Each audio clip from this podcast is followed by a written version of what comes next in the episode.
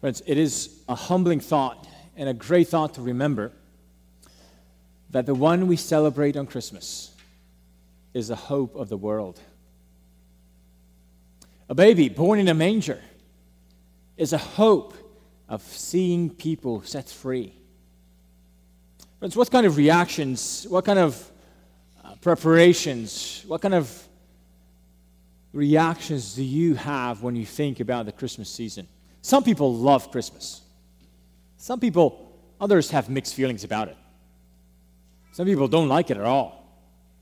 Now, I'm not talking about Christians or non Christians. There's even Christians who have mixed feelings about Christmas. They're just not into the, the whole festive celebration, the whole decoration, the, the whole uh, suite of things that go along with a, with a Christmas season that begins sometime at the end of November and doesn't end until the end of the year. Um, what kind of reactions do you have around Christmas? Uh, the world certainly has a way of telling us that the, the Christmas is the greatest time of the year. One of the, one of the songs that we have, uh, uh, that our society, one of the songs of our society about the Christmas season is that it is the most beautiful time of the year. Why? Why is it beautiful? Well, this morning I would like for us to look at reactions, appropriate reactions to the birth of Jesus. And I encourage you to open scripture to the Gospel of Luke, uh, chapter 2. I'll be reading from verse 39 to 56. Uh, chapter 1 of Luke, verse 39 to 56. If you, as you're turning there, you may uh, find this passage on page number uh, 856. 856. We are currently going through a mini series of uh, sermons through the Gospel of Luke. We are taking a break our, from our uh, series in the book of Ecclesiastes. Lord willing, we'll return to it on our first Sunday of, of, of the new year. Uh, but last week, today, and next week, we are going through Luke chapter 1. Today, we're reading from verse 39. Here's the word of the Lord for our hearts this morning as we, as we think about appropriate reactions to the birth of Jesus. In those days, Mary arose and went with haste into the hill country to a town in Judah. And she entered the house of Zechariah and greeted Elizabeth. And when Elizabeth heard the greeting of Mary, the baby leaped in her womb. And Elizabeth was filled with the Holy Spirit. And she exclaimed with a loud cry, Blessed are you among women, and blessed is the fruit of your womb. Why is this granted to me that the mother of my Lord should come to me? For behold, when the sound of your greeting came to my ears, the baby in my womb leaped for joy. And blessed is she who believed that there would be a fulfillment of what was spoken to her from the Lord. And Mary said, My soul magnifies the Lord and my spirit rejoices in God my Savior, for he has looked on the humble estate of his servant. For behold, from now on all generations will call me blessed. For he who is mighty has done great things for me, and holy is his name. And his mercy is for those who fear him from generation to generation. He has shown strength with his arm. He has scattered the proud in the thoughts of their hearts. He has brought down the mighty from their thrones and exalted those of humble estate. He has filled the hungry with good things, and the rich he has sent away empty. He has helped his servant Israel in remembrance of his mercy, as he spoke to our fathers, to Abraham, and to his offspring forever. And Mary remained with her about three months and returned to her home. Amen. Friends, this is a word of the Lord for our hearts this morning. Would you bow with me and ask God to bless the preaching of His word? Father, we have heard of your revelation to us. We have heard it in our hearing. But now we ask, by the power of your Holy Spirit, that you would make this hearing be fruitful and effective for our hearts. Speak to us, O Lord. We pray that you would prepare our hearts to, to respond appropriately to the news of the birth of Christ. May, may that response be genuine. May that response be empowered by the presence and power of the Holy Spirit in our hearts this morning. It is in His name we pray, for His glory and honor. Amen. Amen. Last week we began looking at how the gospel writer Luke began this gospel by telling us of the announcement of two births.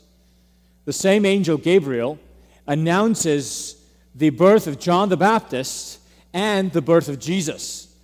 In Luke, both births are important. Not just the birth of Jesus, but also the birth of John the Baptist. Both births tell us about what God was planning to do as he was sending his son on earth. So last week we looked at God's plans for Christmas by looking at the announcements of the two special births. God was sending John the Baptist to get ready his people for God, to make his people ready for God. And then after this announcement of, of the birth of John the Baptist, we, see, we saw the announcement of, of the birth of Jesus. God was sending his son through a virgin, through Virgin Mary, that he, the son, could sit on the throne of his father David, and that as a man and as God, he would sit on this throne forever, and of his kingdom there would be no end. Two announcements of miraculous births. A woman who was barren and too old to have children ends up giving birth to a child, and a virgin is able to conceive and able to give birth to a son, the Son of God. But how should we react to the news of, of the birth of Jesus? Let's look this morning at how Luke continues his careful story, the careful account of what has happened. And this morning we, we see how Luke emphasizes the reactions the, of the people in the story, appropriate, appropriate reactions as Mary visits Elizabeth. And as the babies in their wombs meet together, their reactions inform us of four appropriate reactions we should have at Christmas. Four appropriate reactions we should have as we hear of the birth of Jesus. Here's the first one. Here's the first one. You ready? Leap with joy. Leap with joy. Notice the, the reference to leaping in this text. The first one is in verse 41 when Elizabeth heard the greeting of Mary, the baby in her womb leaped with leaped. And then note a second reference to leaping is in verse 44. For behold, Elizabeth says to Mary, for behold, when the sound of your greeting came to my ears, the baby in my womb leaped for joy. Now think about this picture. The baby leaping in Elizabeth's womb, his leaping was a leaping of joy. How did the baby in Elizabeth's womb know?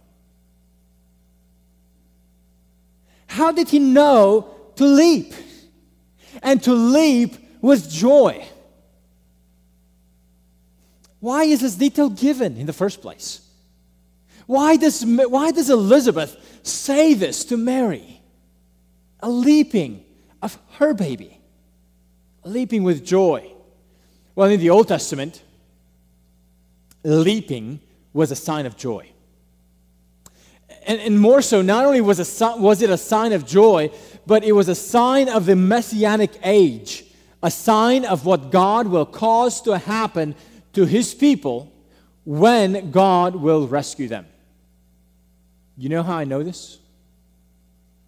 In the last few verses of the last chapter of the last book of the last prophets of the Old Testament, the book of Malachi.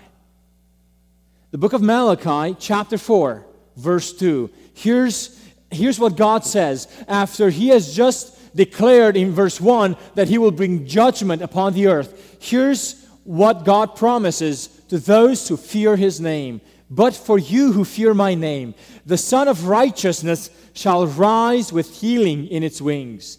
You shall go out leaping like calves from the stall. This picture of leaping, when the, when the righteousness of God shall shine, shall rise with healing in its wings, and with heal the people of God, those who fear his name, the people of God will leap out.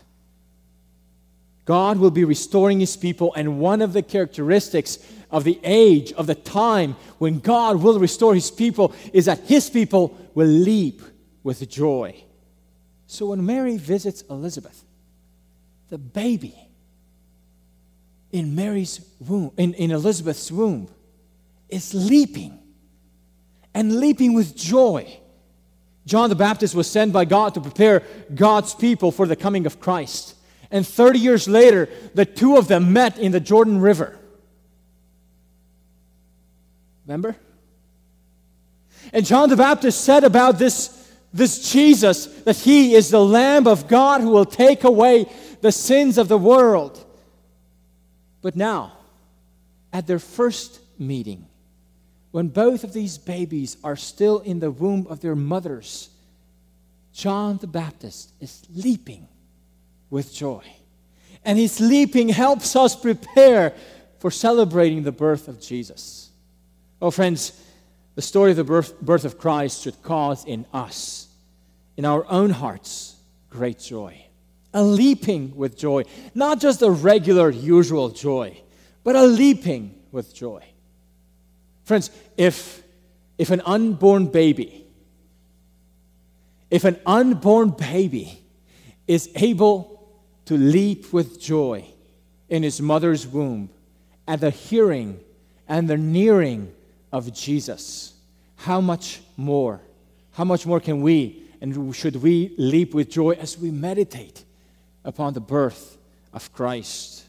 Let me ask you this morning, dear friend is your heart leaping with joy right now? Not the joy of the season but the joy of the birth of Christ. Many of us have developed a joy uh, of the season, a joy based on the human traditions of Christmas, a joy based on the decorations. And by the way, my wife loves to decorate our house. So, no, I'm not saying anything wrong about decorating Christmas, right? Um, but is your heart leap, leaping with joy just because your house is looking pretty and you have a nice um, warm meal and nice cookies on the table? Is your heart leaping with joy just for the sweet times that this season is, is bringing to us with all its decorations? Or is your heart leaping with joy because of the birth of Jesus? You realize that none of the, none of the things that we have around us that helps us celebrate for Christmas, none of those things were around um, when John the Baptist was leaping with joy in his mother's womb.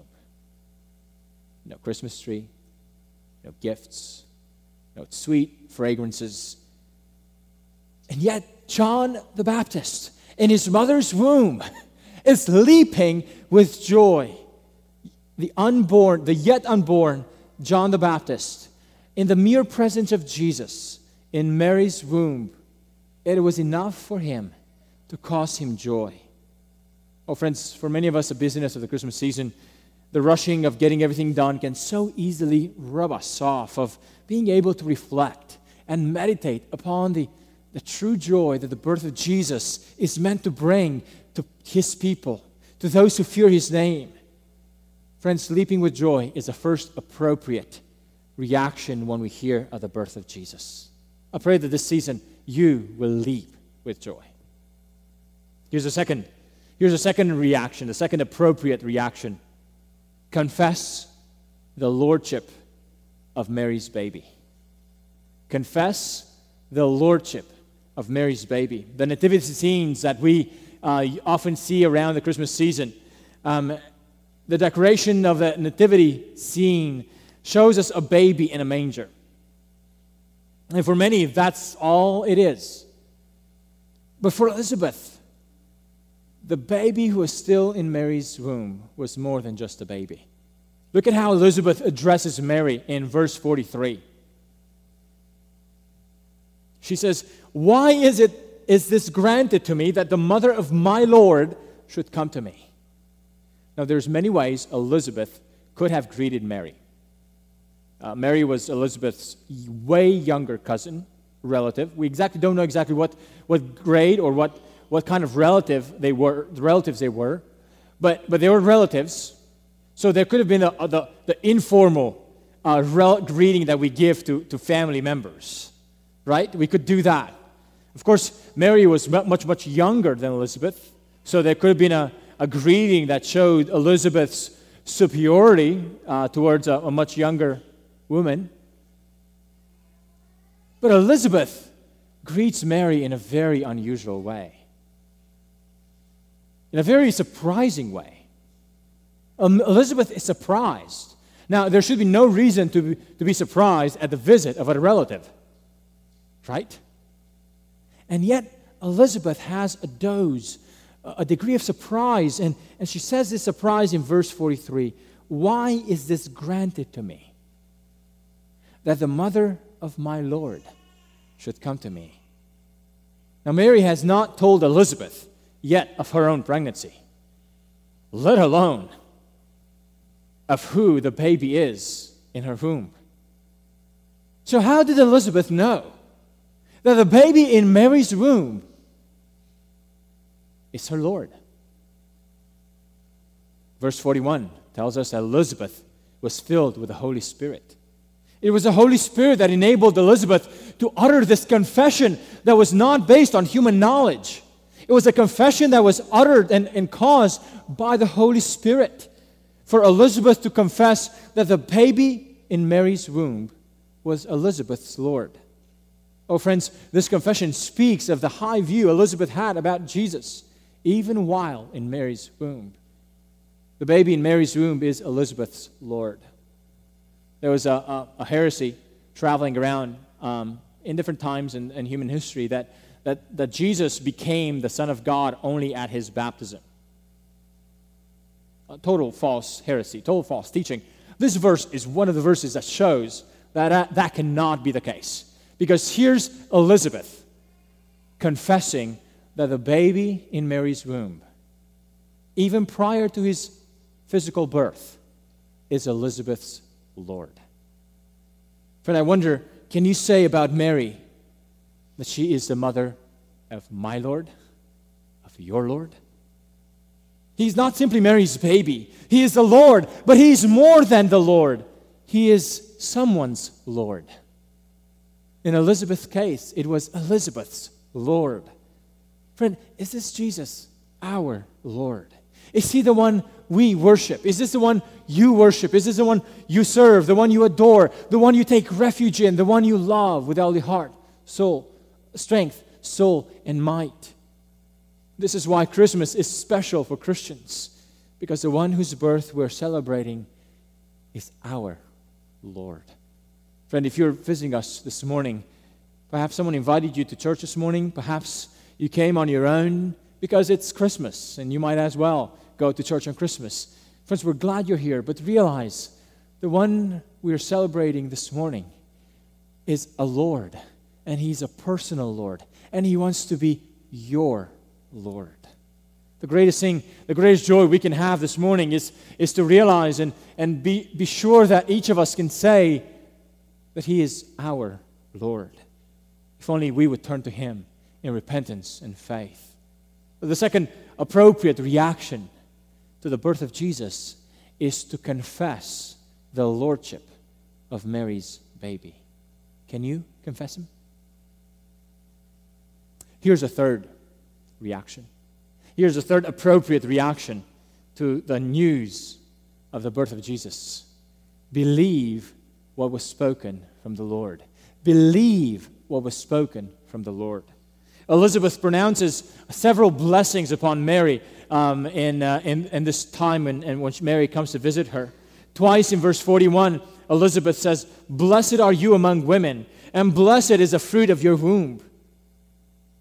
And then the third time Elizabeth blesses Mary, this blessing is connected with Mary's believing. Look at verse 45. And blessed is she who believed that there would be a fulfillment of what was spoken to her from the Lord. Now, here's what Elizabeth is not saying Elizabeth is not simply saying, Blessed are you for believing in general, for being a woman of faith. Mary, I mean, Elizabeth is not blessing Mary for just being a, a believer, if you will. You remember, Zechariah was a believer too. He was a, a man of faith too. But he failed to believe the specific promises, of specific announcement that God has given through the angel. Unlike Zechariah, who is Elizabeth's husband, and we don't know for sure, but I would be surprised if Elizabeth did not inquire from, from Zechariah the details, and for Zechariah to, to have written on a table for her the details of what had transpired. We don't know that. It's not in the Bible, but I would not be surprised if that was the case. So when Elizabeth is greeted by Mary, Elizabeth blesses Mary for believing, unlike her husband, who was a priest. Mary is, is blessed for believing that what she has heard from the Lord, she has believed what? That it will be fulfilled. Oh, friends, we cannot miss this, this beautiful encouragement. Here, Elizabeth encourages Mary that her act of believing the promises from the Lord is a big deal. She's blessed because she had taken it to be true. That whatever God promised, whatever God says will take place, will be fulfilled. Friends, the third appropriate reaction to the birth of Christ is to believe what was spoken from the Lord about his birth. Not just believe in general, but believe what God has said about Christ and about us. Friend, if you're not a Christian, one of the greatest things you can do is to accept the word of the Lord as coming from Him and accept that what He says, what He reveals, is true and will happen. To believe that what He says about Himself is true, that He is a creator who created us perfect in His image and likeness. He owns us. We belong to Him, and yet we rebelled against Him. We rebelled against the Holy One. We rebelled against the one who is perfect in all His ways. We rebelled against the one who will bring all things to judgment one day. Because of our sin, we deserve His judgment. And one day He will bring that judgment. We must believe that. We're called to believe that. But in His goodness and mercy, He sent a Savior he figured out a way to save us in such a way that both His justice and love could meet together, and that love and justice met together in Christ Jesus. He died for our sins to rescue us, to pay for the penalty of our rebellion, so that through Jesus our sins might be forgiven. Oh, friend, those of us who hear this news and trust in Christ, repent of our sins, and turn to Him, we're granted a new life. Oh, friend, believe this news. If you're not a Christian, I pray and encourage you to turn from your sins, repent of your sins, and turn to Christ in faith. I'd love to talk to you more about what that means at the end of the service. But believing, believing that what the Lord says is true, what the Lord has spoken will be fulfilled. For Mary, that was the impossible announcement of the virgin conception. Mary believed an impossibility that was humanly impossible. Oh, friend, believe that your salvation is humanly impossible, and yet in Christ, God makes it possible. We know that Mary believed. How do we know that Mary believed? Because she accepted what the Lord has spoken to her as a humble servant. Look at verse 38.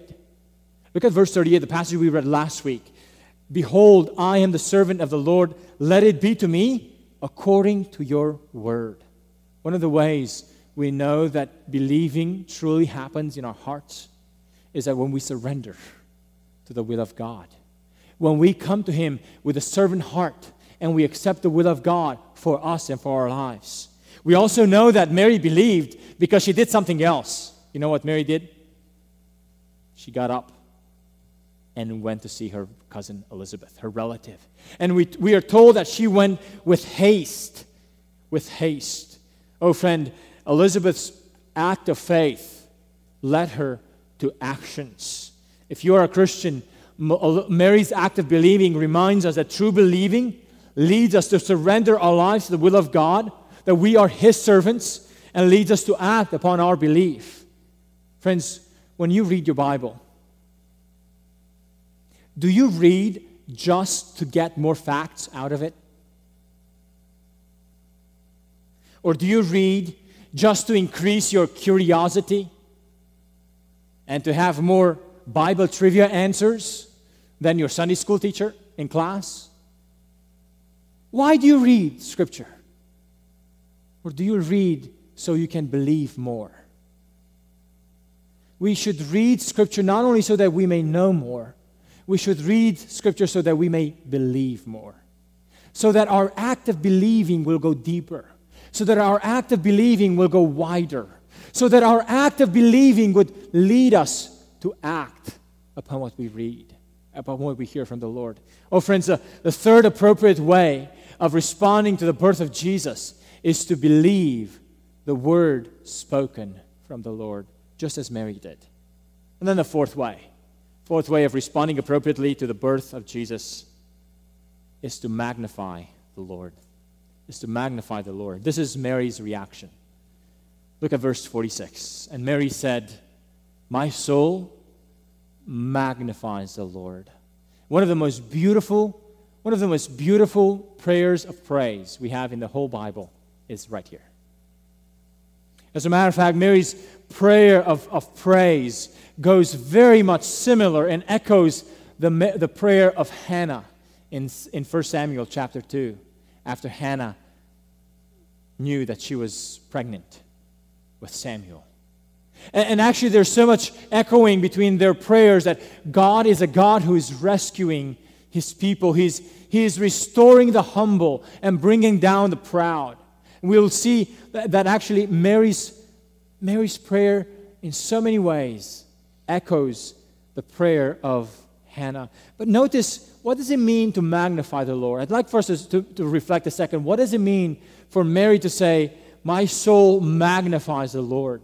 In this context, it means to cause something to be held in greater esteem to praise or deed.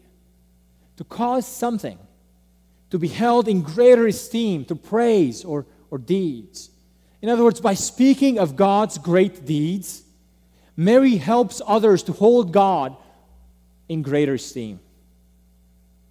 It's not that God needs our help to be bigger, but when we praise Him, we help others, and actually, we help ourselves too, to see God in greater esteem than we have before. Our act of praising God helps us to esteem more. Friends, that's why one of the reasons why when we begin our Sunday morning services, we begin with songs of praise to God. And we begin with a prayer that, that specifically fo- focuses on praising God. Why? Because we're coming in from a busy week of distractions and, and having our minds be lured by the greatness of the things around us, by the greatness of the world. And we come together and we want to recheck our hearts and minds to be reminded of the greatness of God. So as we begin to worship God, we begin ready to esteem Him. By, and, and, and that readiness to esteem Him happens as we speak of His great and, great and mighty acts. That's why we praise Him. That's why we, when we pray, in our personal quiet times, in our personal prayers, we should not be too quick to go to God with our honey-do list that we want God to do for us. But we should time to praise God, to, to, to, to think about His majesty, to think about His greatness. Oh, friends, when we do that, we do well for our soul because we help and prepare our hearts to esteem Him better. Now, what were the reasons that Mary had for praising God, for magnifying God? Oh, she had at least five reasons that I can think of in this passage. Let's look at them briefly. And, and as we look at Mary's, Mary's reasons for, for praising God, for magnifying God, um, I want you to, to think about whether or not these are reasons that you have for magnifying God, for praising God. Five subpoints to this fourth point of the sermon. Here's the first subpoint why Mary is able to magnify the Lord. First, because God looked at the humble. Look at verse 48. For he has looked on the humble estate of his servant. Friends, that is great news. God is not put off when, when we lack the things that impress people. That is great news. Mary's humble estate possibly could refer to her poverty. That Mary's background was a background of poverty. She was not a woman of means. Her family was not a, a family of influence. She had no influence in society. Her, her background was very simple. But that was no hindrance for God to look upon her. God is not put off by the humble estate of his servants. Humility is a big theme in Mary's praise in this point. She praises God for being a God who looks at the humble. Actually, she praises God for the opposite that God is a God who scatters the proud in the thoughts of their hearts. Look at verse 51. He scatters the proud in the thoughts of their hearts. In other words, God not only looks at humility, but he acts against the proud. Yes, God scatters the proud. Friends, that should give us chills. When we think about the danger of harboring pride in the thoughts of our hearts. We see that again in verse 52. We see that God is acting for the humble and bringing down the mighty and the proud. He has brought down the mighty from the third thrones and exalted those of humble estate. Oh, friends, do we realize that the God who planned the Christmas events has shown his strong commitment to the humble?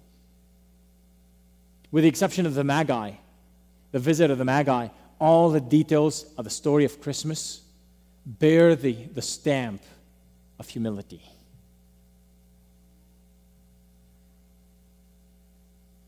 The mother of Jesus, a humble background. The, the, the, the, place where Jesus was born was not a big town experience, it was a small town, small village. And the very place where, where he was placed was not in a, in a pottery barn for kids place, it was a, it was a manger. And then the news that, that Christ was born was first delivered not to the people of influence in Jewish society, but to shepherds. Everything about the story of Christmas has the marks of simplicity, of humility, even in the way God planned for it. Oh, friends, realize that the God that came on earth on through, to be born of a virgin is a God who looks upon the humble. He's a God who, who loves to favor humility and to actually react against pride and the proud. Oh, friends, what does it look for the people of God to be characterized by this pursuit of, the, of humility? I was reading, I was reading in, in the book of Zephaniah, chapter, chapter 3, verse 11 and 12, and a very surprising description of what God will do with his people. On that day, you shall not be put to shame because of the deeds by which you have rebelled against me. For then I will remove from your midst your proudly exalted ones, and you shall no longer be haughty in my holy mountain, but I will leave in your midst a people humble and lowly. They shall seek refuge in the name of the Lord those who are left in Israel. Oh, friends, do you hear and realize that? That God is committed and favors humility and a humble people. Friends, I wonder if your heart delights in the God who looks upon the humble and scatters the proud. Do you praise God for that feature? Do you love that about God? If you do, you'll seek humility if you don't. You might be surprised that the God you worship is a different God than the God that we see here acting in the Christmas events. Mary is able to praise God and magnifies God because He's a God who looks upon the, upon the humble. God does great things. Mary, this is the second reason why God, why Mary praises God and magnifies God. God has done great things for me, says Mary. Now we like this characteristic of God, don't we? We like it when God does great things for us. It's easy to praise God when God does great things for us. But here's the surprise the great things that God has done for Mary, the great things for which Mary praises God for, are not the great things this world esteems as great. We, the people of God, may think very greatly of what God has done to Mary. But the great things God has done for Mary are not the great things that Jerusalem would be proud of at that time. Do you realize this, friends? That the great things Mary ex- extols and praises God for are things that really are spiritual in nature. Oh, friends, if we could, if we could praise God for the great things He is doing in our hearts, that He alone can do, but just be careful that those great things may not be the great things that this world might esteem. Be ready for that difference of greatness. Be ready for that. Here's a third thing that Mary praises God for God has shown His mercy. Look at verse 50. His mercy is for those who fear him from generation to generation. Oh, friends, God's mercy is not given to those who deserve it. None of us deserve his mercy. Yet, here, the mercy of God is promised to those who fear him, to those who live their lives in reverence for God, fearing God more than fearing people, being in awe of God more than being in awe of the riches and influence of this world. When Mary praises God for showing his mercy, to those who fear him, this is an encouragement for us to continue to live life with reverence for God, to live life in the awe of God. We don't live this fear of God in order to buy God's mercy, but we live that knowing that whenever we do so, God rewards us for that, and, and God gives us His mercy even though we actually don't deserve it. We live with the awe of God knowing that such living is not in vain. Mary praises God for showing his mercy for those who fear him. Friends, do you worship God for this characteristic? And from verse 53, 51 to 53, we see a fourth characteristic that, that Mary highlights about God. He is a God powerful to reverse human destinies. He brings down the mighty and the powerful, He exalts the humble. He fills the hungry with good things while sending away the rich empty. This verse is not saying that the rich should not come to seek God. That's not what this verse is saying. The point of this, these verses is to show us that things, the things that this world esteems are not the things that God esteems. When we come to God, we don't come to Him showing off who we are or what we have or what we have accomplished. We come to Him as hungering for the things he has. We should come to him as hungering for righteousness. Oh, how difficult, how, however, such an attitude is for people who are proud of what they have. How difficult this attitude is for people who dislike the attitude of hungering for God. And the last reason Mary mentions why she's praising God is because God is committed to help his people according to his mercies and in order to fulfill his word. Look at verse 54 and 55. Mary says, He has helped his servant Israel in remembrance of his mercy, as he spoke to our fathers, to Abraham, and to his offspring forever. Well, friends, God is helping his servant. In Mary's time, this picture of Israel being the servant of the Lord was a picture that was developed in the book of Isaiah. Mary knew her Old Testament so well that this prayer of praise is, is fully, fully immersed in the promises of the Old Testament. And Mary is using Old Testament language to speak of what God was doing now. God's, God is committed to help his servant, his people. And that commitment happens according to his mercies, and it happens in order to fulfill what God has spoken to Abraham. Oh, friends, this is, it's amazing that the sending of Christ is the ultimate expression that God is committed to help his people. The birth of Christ is the ultimate culmination of this news, of this promise. God is committed to help his people. How? By sending them his son. And through him, saving his people. That's why at the very beginning of Mary's prayer, God is described as God, my Savior. Do you see that in verse 47? God, my Savior. Now, at the end of the prayer, God is described as the God who's committed to help his people, his servant. Friends, these are five reasons why Mary is able to magnify the Lord. This is why Mary is able to praise the Lord with all her heart. But there's an interesting connection between this act of praising, magnifying the Lord, and rejoicing. We began the sermon by realizing that the first reaction, the first appropriate reaction to the birth of Jesus is to rejoice. Just like John the Baptist was leaping with joy in his mother's womb, so now Mary, as she begins this prayer of praise, she not only magnifies the Lord, but she rejoices in God, her Savior. Look at verse 46. My soul magnifies the Lord, and my spirit rejoices in God, my Savior. Friends, here's the bottom line.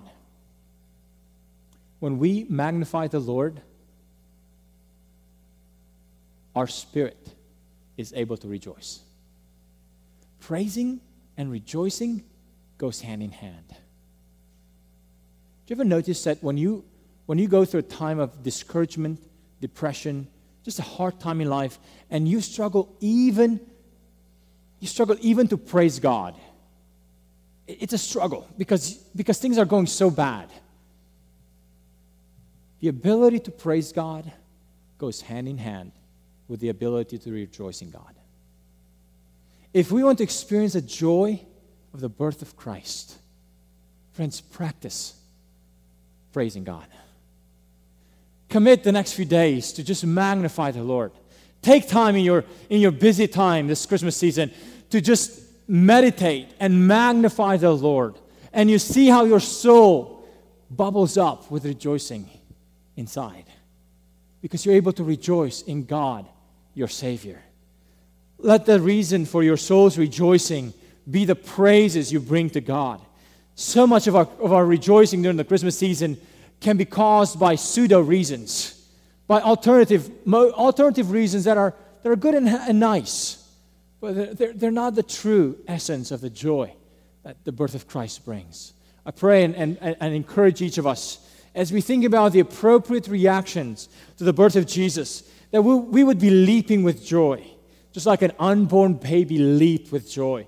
That we would confess the lordship of the, of the baby that Mary has given birth to as a virgin.